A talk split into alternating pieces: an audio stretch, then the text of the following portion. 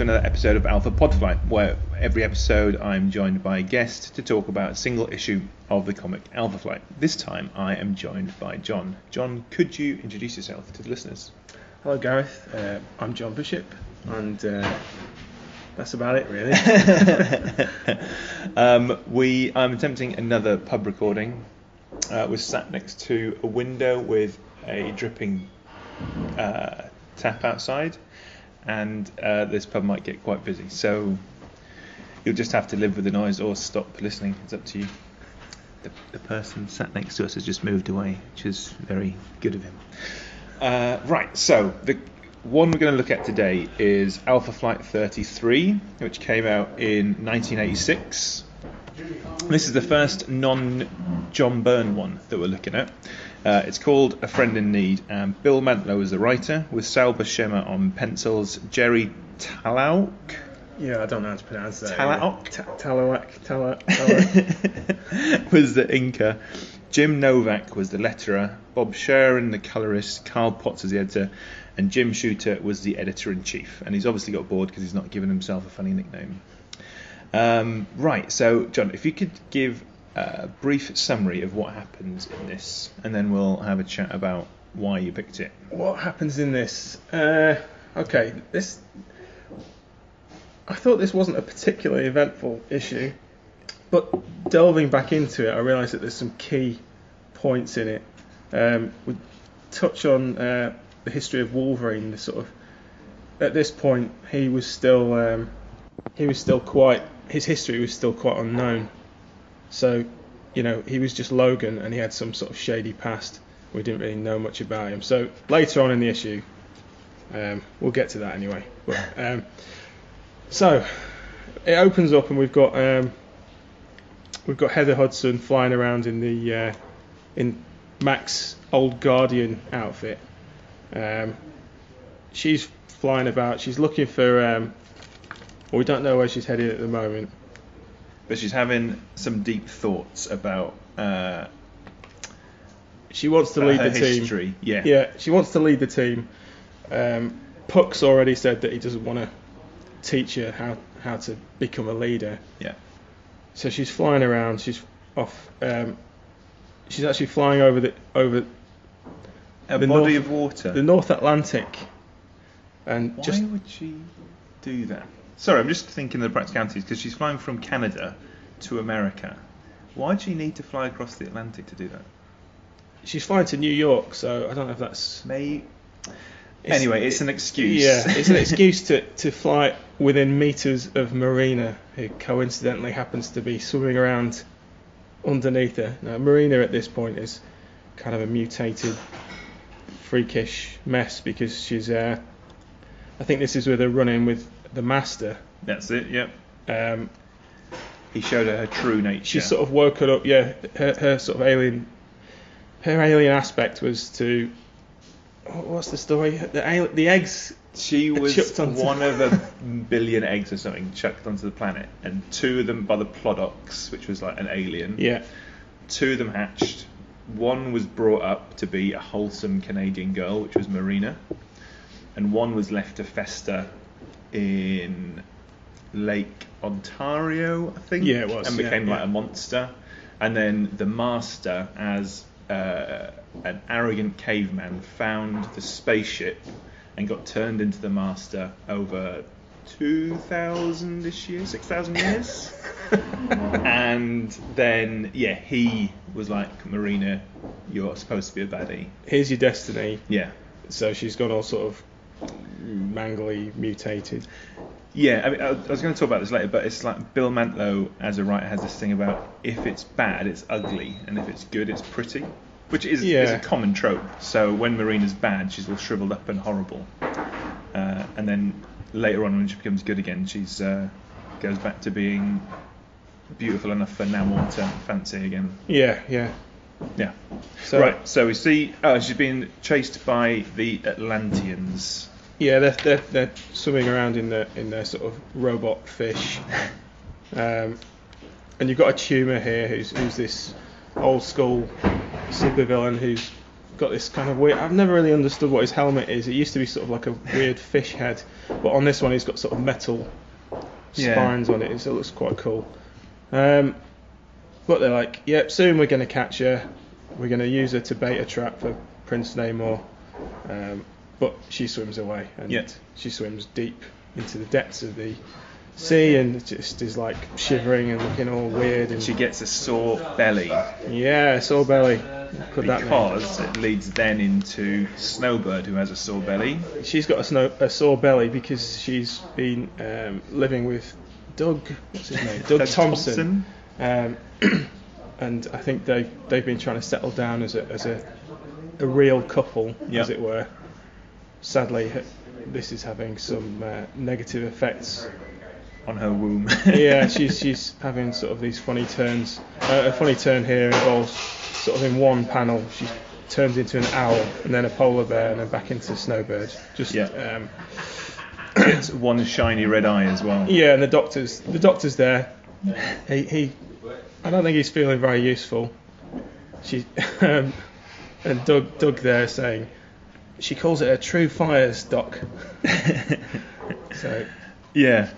So because she's preggers. Does it, does it say she's pregnant? No, it doesn't. it doesn't say that she is, but I think it does hint at it. That- Um, Yeah, sorry.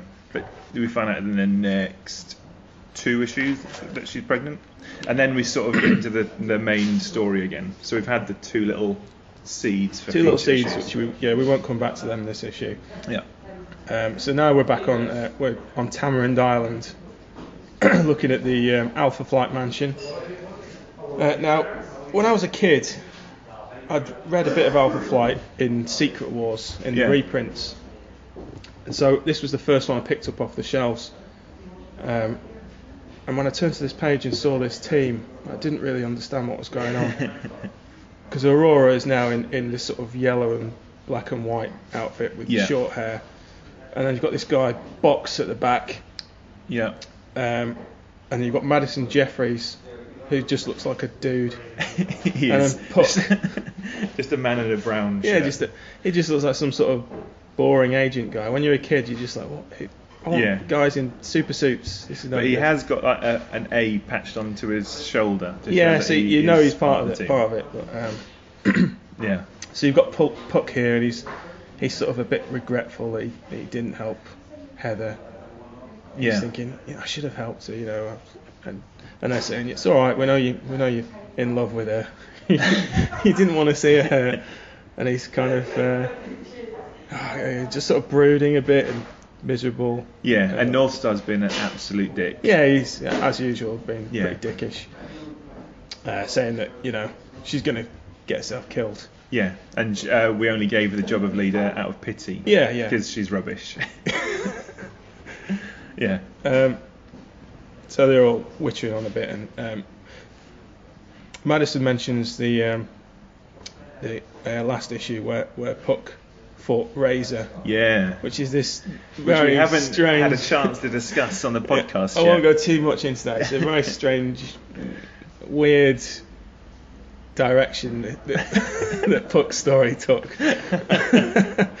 um, okay, I'll, I'll leave that for now. Yeah. Um, so yeah, they're, they're all sort of shuffling around, witchering on about how how bad it is that that Heather wants to do stuff and Puck doesn't want to tell her, and he sort of shuffles off when they're all looking at a monitor because they're they're looking. They've got when Box rebuilt the uh, uh, battle suit, he put a tracker in it so they can see where she's gone. Right. So they're looking at the monitor and Puck kind of shuffles off. Because he doesn't need a tracker, because he knows where he she's knows going. exactly where she's going. Yeah. So Oh, and he says, um, hang on, I really like this. I've got to reach if I'm going to say I'm sorry in time to win her back from the one hero able to w- able and willing to give her the combat training I denied her, and offer the love offer the love of a lousy little dwarf. a lousy little dwarf. Yeah. Unbelievable. Right. Full fight. Right, so we've got we've got back to Heather, she's flying along again, and she's. It turns out she's looking for um, the mansion, the ex mansion. Hmm. She's looking for their old friend Logan. Um, so she gets she gets to the um, the mansion. She's just flying overhead, and as she gets there, coincidentally, all the X Men are coming out for a night at the opera. so they're all dressed in these really weird suits. I've never. I, I always thought this kind of look. They always look, look sort of like baggy and crumpled and yeah. 80s. Very weird. um, so so they're all sort of like. Uh, Logan's there saying, "Do you think Mozart was a mutant?" um, Because it's got the current X Men team all packed into one panel. With, Yeah. With Magneto, who. Uh, at the time, he was he was one of the good guys. He'd sort of Yeah. But they each get a speech bubble. Considering it's one of six panels on the page, no, five. But there's a lot of dialogue in that one panel, Yeah. and none of it is useful. Um, well, actually, Rachel's is useful because she says, "I sense strange, troubled thoughts," uh, yeah, proper like classic empath. and uh, so they see this thing coming coming through from the sky, and uh, straight away, it looks like Rachel saying it, who's just said she senses strange, troubled thoughts, and she says, "Look to the sky, X-Men, we're under attack." Yeah. So Logan shouts, his cigar flies out his mouth. No, don't do nothing. And then Magneto blasts her with a big bolt. Yeah. Um, uh, and then Wolverine's like, she's a friend. well, it's too late. Magneto's already let rip. So to to emphasise the point, uh, uh, Wolverine slashes at Magneto, Which, yeah, and he puts the field up just in time because otherwise he'd have been chopped in half. yeah. Um, seems a little bit extreme, but Well, yeah, that's Wolverine all over though, isn't he? he's but he, he says, um, yeah, he says I'm supposed to be the one to leap before I look. he says as he viciously he attacks somebody else. uh, then that Nightcrawler um, teleports vertically into the sky to catch whoever it is that's falling.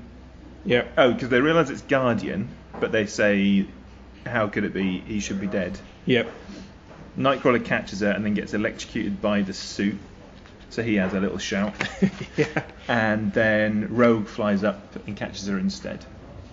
And brings her back down. And they all notice that it's not Guardian the man, it's Guardian with a ponytail. Yeah. Uh, yeah, sorry, carry on. Oh, well, that's it. Yeah. So, so Rogue flies down, passes her over to Wolverine, and she, she's down, boy. You all want her, you all can have her. That's all right. She's mine. Any arguments? And then it's a, another weird panel with all the X Men stood around in their Yeah. weird suits, and, and no comment. They just kind of stood there.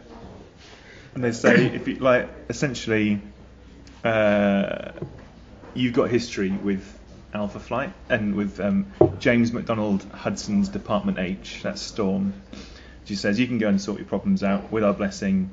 And she says, come on, X Men, I believe the opera is being simulcast. Which, so in the time that this is taken, which it must be like less than five minutes, they've missed their opportunity to get to the opera on time. And they've got to go and watch it on TV. I mean, maybe they missed a bus or a train or something. I don't know. Um, but then we uh, we've got a meanwhile panel below, which is a, a strange, mysterious-looking boat with uh, a Japanese crew here, um, and they're saying our target is within range. And then one of them says, "I wish it, I knew what, what it was we are tracking. Our mistress was vague as to the alterations made to our instruments by our technicians." And out of the shadows steps Lady Deathstrike. Yeah. Who's this sort of woman in a sort of samurai kind of armour thing Yeah. going on? Now, if anyone's been following um, the career of Lady Deathstrike to this point, it's, she was in. She turned up in Daredevil a few months ago because Bullseye, when Bullseye killed Elektra, Yeah. Elektra got Bullseye got dropped off a building by Daredevil. Then this chap, uh, Lord Darkwind, tracked down Bullseye to. Uh, he'd perfected the um, adamantium bonding process. Yeah. So he got hold of Bullseye, tried it out on him, and said, "Right, you can be my assassin." And Bullseye was like, "No, I'm off." Yeah. So he gets given an adamantium spine or Ad- ad- yeah, adamantium laced bones. So he's Okay. not. I don't think he's quite as intense as Wolverine because um, Wolverine could only survive because of the healing process. Right. So I think Bullseye, being a normal human, has just got bits and pieces stuck in him. Because I only know all this from the next issue. Where Oh, Lady okay, Deathstrike right. gives all of that history over. So maybe I should cut this short then. No, it's fine. Oh, it's okay, fine. It's fine. Um, anyway, she, she's she's trying to track down Bullseye because he's dishonoured her father. Uh, no, Wolverine. Uh, in this one, she's after Wolverine. Isn't She's she? still after Wolverine here Yeah. because I thought she was after Bullseye, but it came across Wolverine. Um, But maybe I'm wrong. I'm gonna use alpha pod policy and say it's not detailed in this comic, so That's- we won't that's worry about it. Uh, I, yeah, I could be wrong there. So uh, yeah. Well, character it has been known. at the end. I'm always wrong. Uh, I didn't get um, John Byrne's nationality right until 11 episodes in. So um, yeah. So at the very end, she says, "You battle with misappropriated power, which you've stolen." Oh, okay. So, So I she's- think she is tracking him. Yeah, maybe Bullseye's a bonus issue. Yeah. Um, All right. Sorry. okay. So um, so where are we? we're on in a car. Yeah, so we're driving away from from uh, the school. It's just Wolverine and Heather in the car. um, and she's saying she's such a fool. They, I should have known they'd, they'd take my sudden appearance as an attack. Um, well, you know, you could have landed a few a few miles before, just walked. Yeah, And and not and not flown in at Mach one. That's possible, yeah. Um, so now she's asking Wolverine to teach her how to how to use this sort of responsibility, this power. Um, it's quite a, we- it's quite weird this bit because she says, "Teach me." Puts her hand on Warren's shoulder as he's driving. He says, "Babe, you're nuts," and then the car screeches to a halt. And I think that it was the other way round. If he'd said that to her and she'd said, if he'd said, Yeah. "Babe, you're nuts," it would be her stopping the car I- because she gets out of the car. I've not So it's noticed like- that. It's like he stops the car and then she gets out, and then he says, "Heather, like, come back." He's like, "I've stopped the car and let you out. I've brought the come car back." to a screeching halt, and now you've got out. So that's that's a little bit weird, but uh, leave me alone, Logan. If you won't help me, just leave me alone. And then he says, "I never said I wouldn't help you, beautiful. I just said you were nuts." so join the club. Join the club. Yeah. Um, so yeah, she's saying, well, "Teach me how to use this use this power," and he's saying, "It seems like you're doing all right, okay, already." Um, you know, and he says, "As for the rest of it, well, I swore I'd help you anytime, anywhere, with no questions asked, just like you helped me." That's right. And then we get a nice little flashback to Logan's past. Yeah, which I don't think by this point had been touched on. No, because I don't know. I, I get confused, obviously, between the times, but uh, yeah, I don't think we know at the moment. No, I think How I think Wolverine I- it- quite an way. important. Considering you've got like, I mean, at this point, Alpha Flight wasn't the biggest seller. Hmm. You've got not the hottest team on it, Yeah. and it's quite a key part of Wolverine history. Um, I don't think it's been fully overwritten yet either. because it sort of factors into so Weapon X, as I understand it, the um, the the short. Who did it? It was uh, Barry Windsor Smith. Yeah, Yeah. That's like canon. Yeah. and this is like ha- in uh, chronologically happens directly after. It's that, feel, yeah, yeah, definitely. I think the scenes in that, that that sort of match this at the end of Weapon X. He's kind of wandering around in the snow, and it's, it Yeah. does feel like it ties into this. Um, but what it, anyway? This this this scene we've got we've got Heather and and Mac, and they're, they're on their honeymoon in the uh, in the northern. I don't know whereabouts they are. It's uh, Wood Uh, Buffalo National Park. You're right. Um, so yeah, they- they- they've gone they've gone hunting for their honeymoon, which is very romantic. because um, she's not like most girls. He actually says that. she enjoys watching animals twitching to death. Um, anyway, um, so he's he's uh, So they're marching about. they're shuffling around on snowshoes snowshoes, and then on the right hand side of the panel you see this kind of naked, almost naked Logan lurking around in these bushes, and um, they're shuffling about in the snow, and he jumps off this little ledge, and he shoots. Uh, Mac shoots at him straight away. Heather's like Mac, run for cover, Heather, and there's a bit bit of a tussle, and him being the, the big man is like, I'll deal with whatever this thing is. Yeah. So in the meantime, she picks up the rifle and gives him what for in the neck. yeah. She Um, shoots him in the back. Yeah, so so Wolverine's like, what what yeah, it is Wolverine. With, with you know, it's not he's not a, it's not some dark shadow. We can see who it is. It's, Yeah. Um, so they they're looking at him and Mac's like, well, it's a man. You did the right thing. He would have killed me if you hadn't. Good Lord, he's still alive. Yeah. And they're like, oh, what's going on? He- he- They can see that he's healing up already.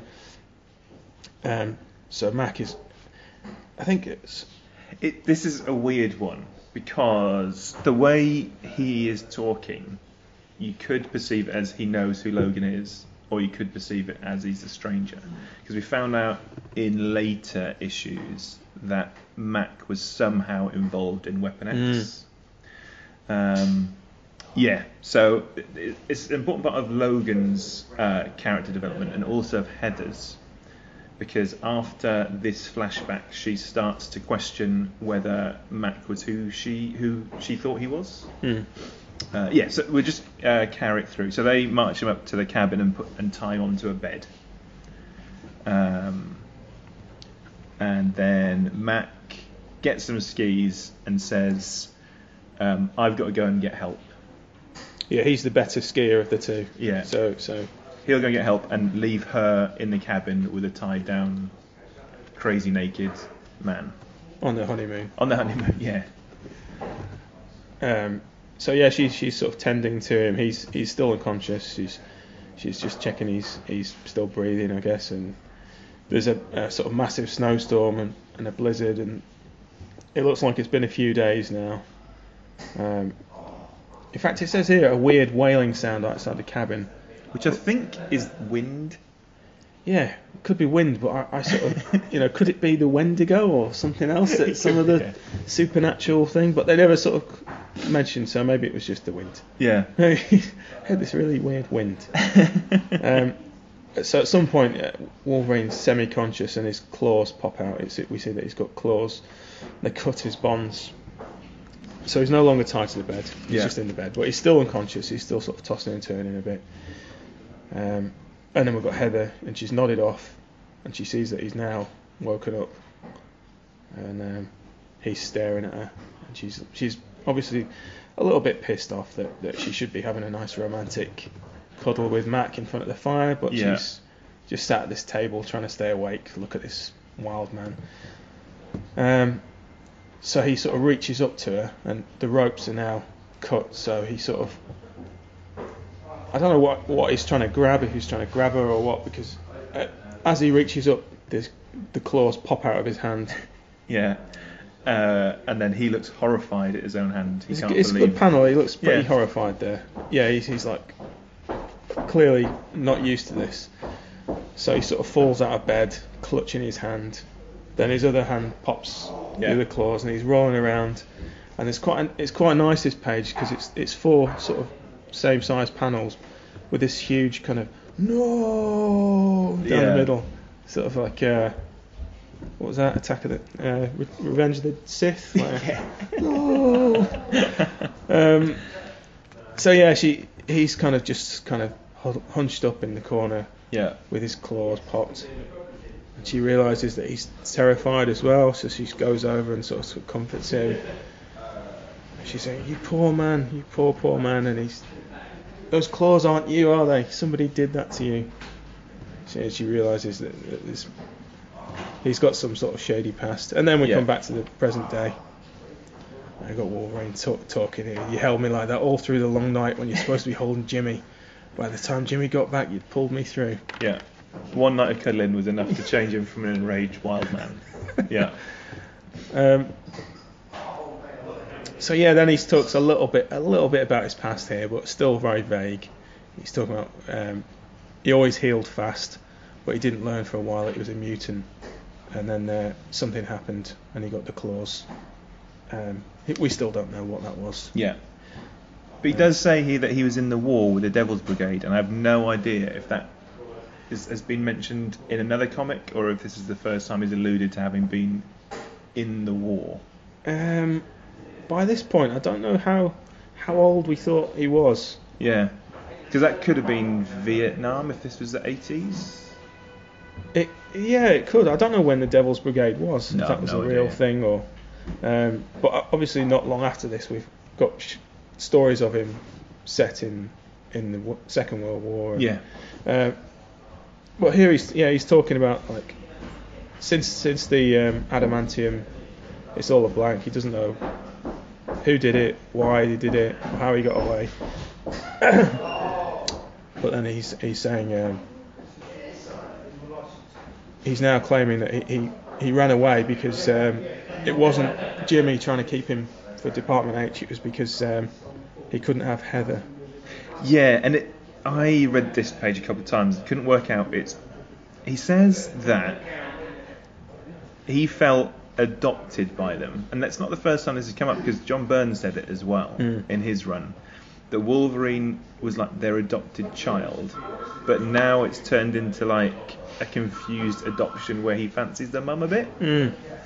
Um, so yeah, that was. Uh, but then he says you weren't going to leave. So until uh, I finally got it through my adamantium reinforced skull that you really married to him and weren't going to leave him for no one.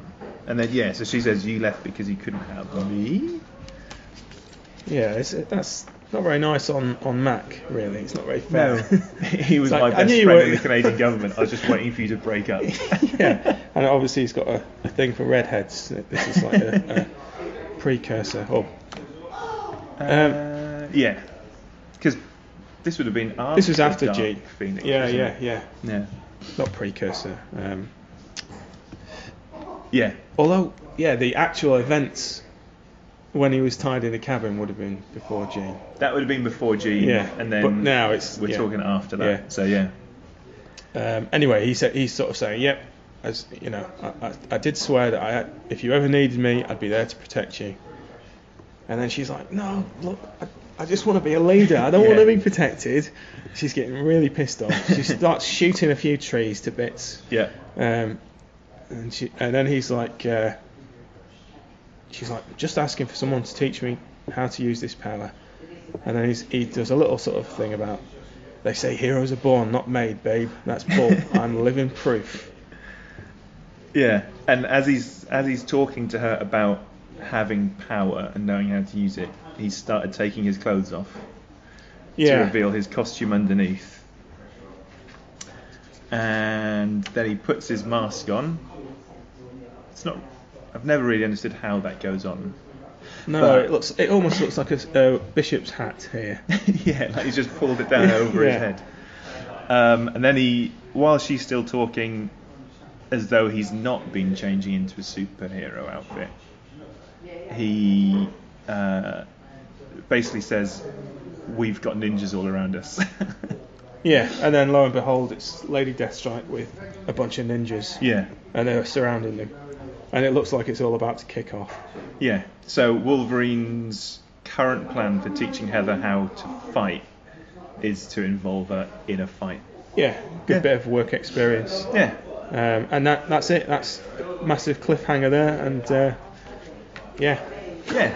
So that was um, what's it called? A friend in need. So yeah, it's a it's an interesting one.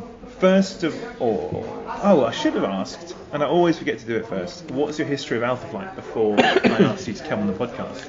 So, what I mentioned briefly earlier was um, I was reading Marvel UK reprints in the 80s, Yeah. and um, there was a Secret Wars title that was released, and they started reprinting Alpha Flight from number one in that. Um, so I was a bit of a fan then. Um, I'd also read there was an old Hulk annual where he fights Sasquatch.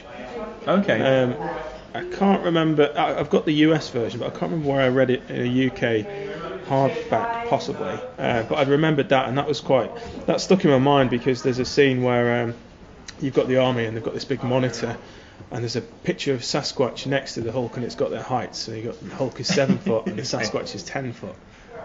right. And, Okay. and you think, yeah, Hulk's going to mop the floor with him, and he does Yeah. mop the floor with him. Um, Yeah. but um, a few years passed, and, and uh, there was no comic shops in my hometown, so we used to pick off little bits and pieces from newsagents when they Mm. get them in.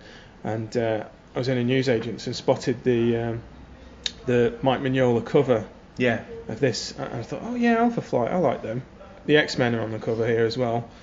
Um, oh, it's a brilliant cover. Um, there's a, it's actually, I believe Mike Mignola isn't very happy with the final rendition here because um, Okay.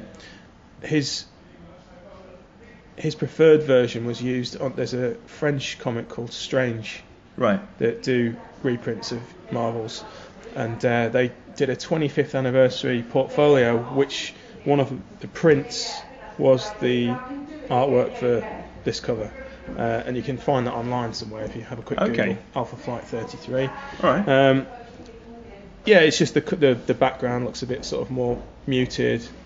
Um, it's a bit more subtle. It's, it's a lot nicer. yeah. Having said that, I, I'm a big fan of this cover. Yeah, because he did. He was supposed to be doing the ar- internal artwork He- when yeah, they took over. Yeah, he did for a few issues before this, didn't Yeah. he? And then, um, He does covers for a few more. yeah, Yeah. It's a pity because yeah, uh, I don't know much about Mike Mignola. Obviously, I'd be able to pick his style out, but I don't know much about his history working on superhero books like this. um, I, I don't think he did a lot of regular um, penciling monthlies. He did some Defenders for a little bit, Mm. and he's done a couple of sort of short backup strips uh, in Thor and things like that. But, um, I don't think he ever sort of took off as a regular, a regular in-house sort of regular, Yeah. a regular in-house regular. um, but yeah, his co- this cover's beautiful. I love it. Uh, Yeah. really love it. And the cover to the next one, 34, is really good as well, which is Wolverine and Heather having a fight on top of a pile of ninjas. Yes, with a white background. Yeah. yeah, yeah. That's also good. Yeah. Uh, right, so on the art then is Sal Buscema. And Sal Buscema is one of my favourite artists of all time. But I don't think he does himself very proud in this. He- Ah, what do you think? because I, I really like it in this. Okay. Yeah, yeah. But I think it also depends on the inker. yeah, and and- it might be down to the ink. But having said that, I don't usually like Gerry Talaoc. Talaoc. oh, sorry, Gerry. We'll just call Talaoc. Gerry. I don't usually like Gerry's inks. They seem a bit sort of scratchy and a bit bitty, but I think they work really well on on, Mm. on Sal's pencils in this. yeah. um, like like the previous issues where he's inking Mignola's stuff. I think Mignola's work is sort of a bit more organic and a bit softer, Mm. and this inker sort of makes it a bit sort of scaly and scratchy. And it, Yeah. I don't think it's a good match, but I think for Sal here, I think it's it works quite well. And I, I don't think. I think I'm inclined to disagree with you about. Okay, that's fair enough. That's fine. Sorry about that. that's all right. But I know he's got such a distinctive style as well, so Yeah. it's, it's hard to mask it with any inkers. But there's one like the one page which is proper in my mind, proper Sal Buscema is when Heather gets tired of looking at the tie down Wolverine and does a proper Sal Buscema Yes, like uh, yeah, definitely. outraged shout. That's also the uh, Attuma's uh, pose, the way he's sort of Yeah. standing with his arms behind his back. That's also quite quite Sal. yeah. Uh, There's none of those nice shots where someone's being punched into the foreground. No. Which is with a backhand fist. Yeah. Yeah. None of that. But um, there's not a lot of action in this. It's just the only action really is Magneto shooting Vindicator at the sky. Yeah. So yeah, but uh, there's a few cases where because this would have been done Marvel manner, so it would have been drawn and then uh, Bill Mantlo would have gone over the top in dialogue. And it sort of feels like Bill Mantlo's feeling his way around as well and trying to get used to it because there's some sometimes when he just like that panel we mentioned earlier where they just cram in dialogue yeah. and then others where he's like, oh, this would be really cool if it was just like no dialogue, but then it sort of jars a little bit. Yeah. Uh, the the best example of that is when oh god, I can't find it now. Uh, when he says you're nuts.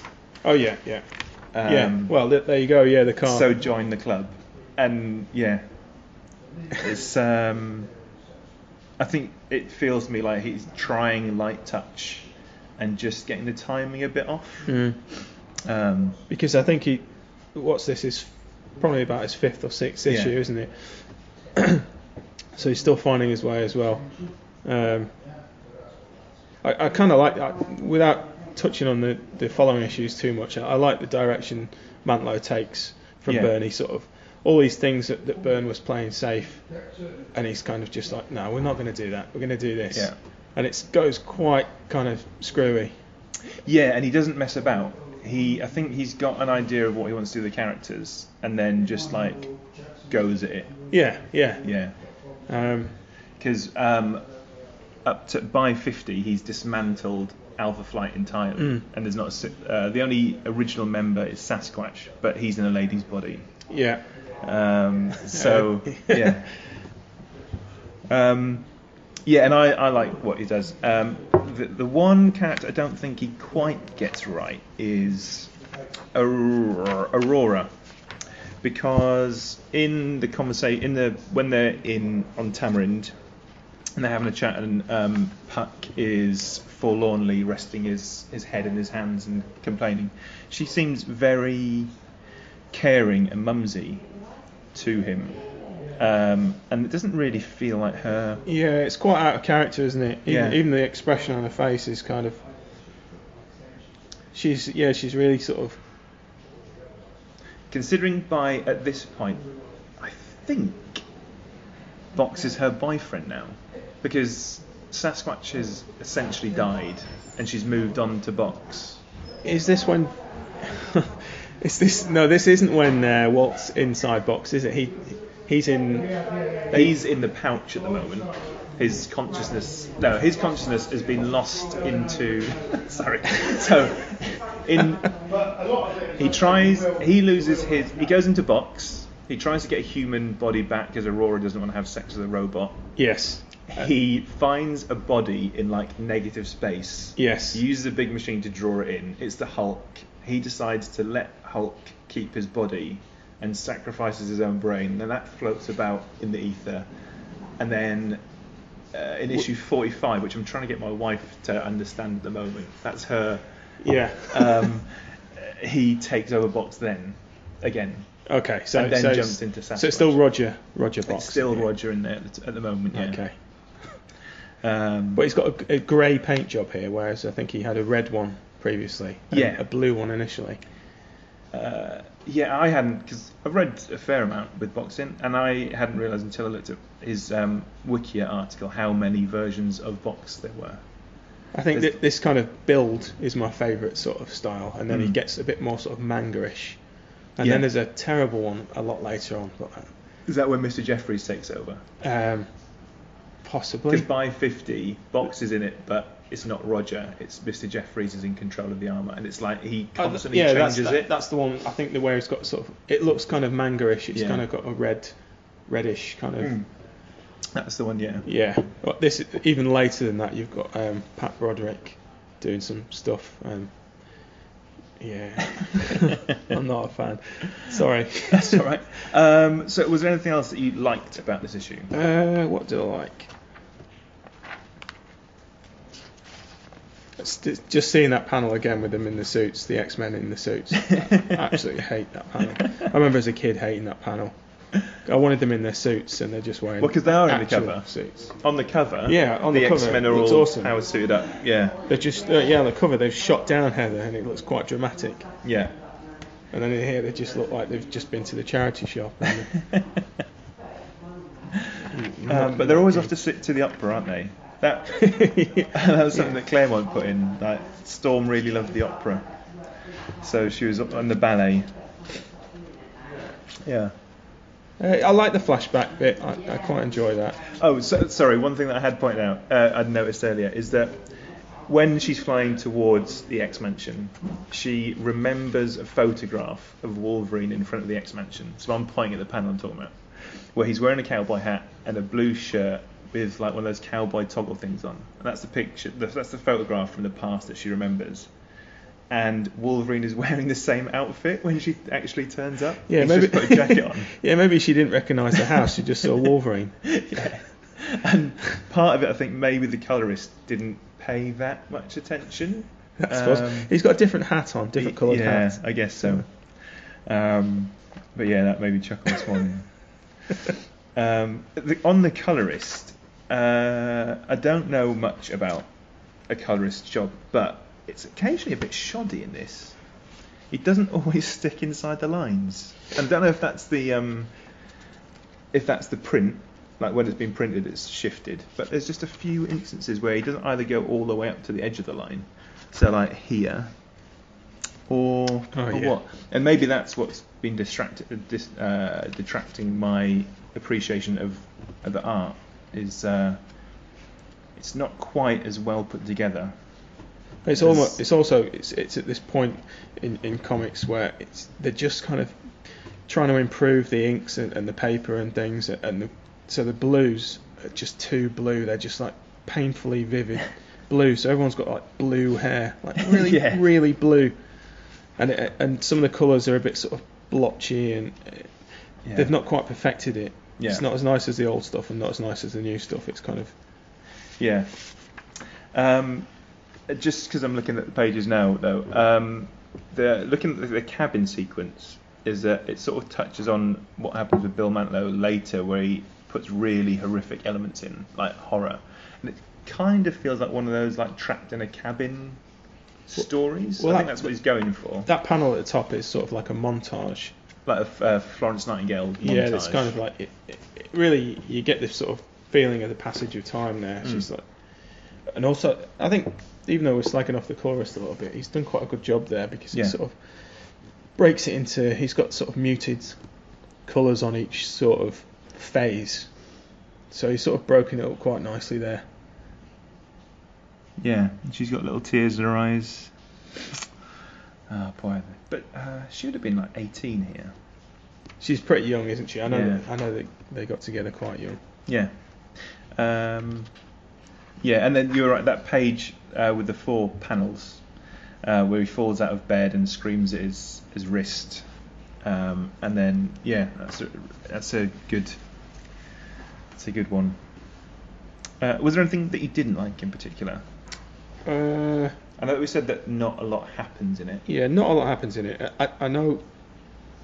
I was probably pretty disappointed as a kid getting it. The Wolverine bit's good, but I didn't really care that much about Wolverine when I was a kid. So, um, yeah, the fact that it's it's it feels like a setup issue.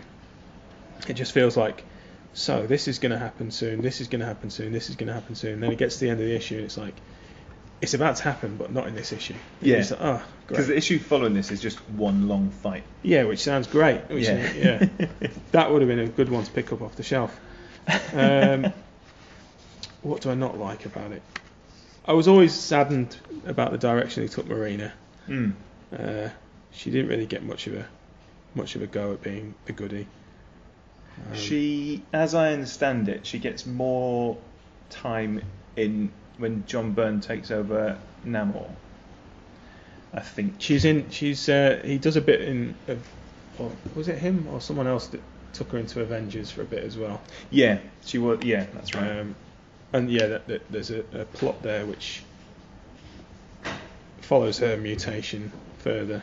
yeah, Um, uh, but that's pre- that's really all she's got as a character. She's either very pleasant or she's an ugly monster.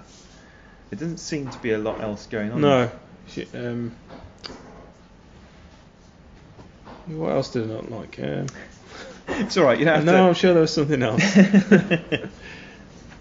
no, it was, it was just that feeling of it sort of biding time till Yeah. issue. Yeah. Um, but ah, I don't know. The more time I spend with this, the more think maybe my uh, harshness around Sal Buscema was maybe a bit off. Because there are some really nice. There's a really nice panel of Marina like swimming down Yeah, into the that sort, sea. of, that sort of current Yeah. like whirlpool following it. It's quite nice. Um, and again, because a lot of this would have, I don't know how much scripting he got, but the the panel which follows from Marina like grabbing her stomach, which is then mirrored in the next page over with Snowbirds doing it. And I don't know Mm. if that was him or if that was something that Matt asked for in the outline, but um, Yeah. I thought that was done really well. Yeah, I didn't notice that on, on first read. Yeah. Um, but we, we can talk about Marina. I I will end up talking about Marina's pregnancy in another uh, episode, but it's um, it's literally a phantom pregnancy. not literally, but yeah, she just uh, yeah. I'll not go into Spoilers. it. It's, yeah, spoilers. It's again, it's like one of those like Mantlo things, which is so weird that if you just like say it out loud, you're like that shouldn't happen. Um, yeah. So I think we've pretty much covered this. Um, Lady Deathstrike, because uh, you had said when we picked this up this is her first appearance, but is it not? It's her first appearance as Lady Deathstrike. Okay. So before she was Yuriko Oyama, and she was she wanted revenge on her father because he was a failed kamikaze pilot who'd become hideously scarred. Right. So he scarred his daughter and two sons. So she to went, match him. Yeah. Right. It's, you know that's fair. Um, so she went to get revenge on him. She does kill him, but then she starts, for whatever reason, she feels like um, Bullseye and Wolverine have dishonoured him. So she starts to pick up his beliefs, I guess. Um, Yeah. And yeah, she does go into that in the next issue. She talks about uh, she thinks that the adamantium should have been hers Right. uh, I mean, eventually she does get some Yeah. adamantium. because she gets fingernails. Is that? She gets fingernails. Yeah. For the for the benefit of the listeners, I've just held out my hands as if I have long fingernails. He has very long fingernails. Because I only know of uh, from one issue of Wolverine, like in the 90s, and then from the film. okay. Yeah. So yeah. Um, right, I think we are done with this. Uh, if people want to find you on the internet, and if you want them to find you, where could they do that? if people want to find me, um, I do some doodles sometimes on Instagram. You can find me at Eyemelt, E Y E M E L T, or you can find my grown up job at johnbishopillustration.com. that's right. So the one that might bring you money is the one Yeah, that's like, oh, yeah, whatever. um, and yeah, um, I'm on a Facebook group that I lurk on quite a lot called London Loves Comics. So come and check us out. And I think other than Silence, that's where we would have met. yeah, probably. commas. Yeah, there's a there's a lot of sort of a lot of people, a lot of circles of people that sort of Yeah. hang around there. All right. Uh, if people want to find me after this, uh, I am Gareth A. Hopkins um, uh, on Twitter as uh, Gerthink at G R T H I N K. Um, if anybody would like to buy a copy of my latest book, Found Forest Floor, which I did with the poet Eric Blagsfeld, then you can go on Amazon and search for it. I'd really appreciate if you did because I got my royalty check the other day and it almost made me cry. Um, the amount of work I put into it, I have received very little remuneration. Um, but yeah, uh, hopefully you will join me on episode 13 of Uncle Podlight, where my wife has been able to get her head around Five. outside, obviously speaking to her about that. Um, and if not, uh, it will be something else. So thanks for listening. Um, goodbye.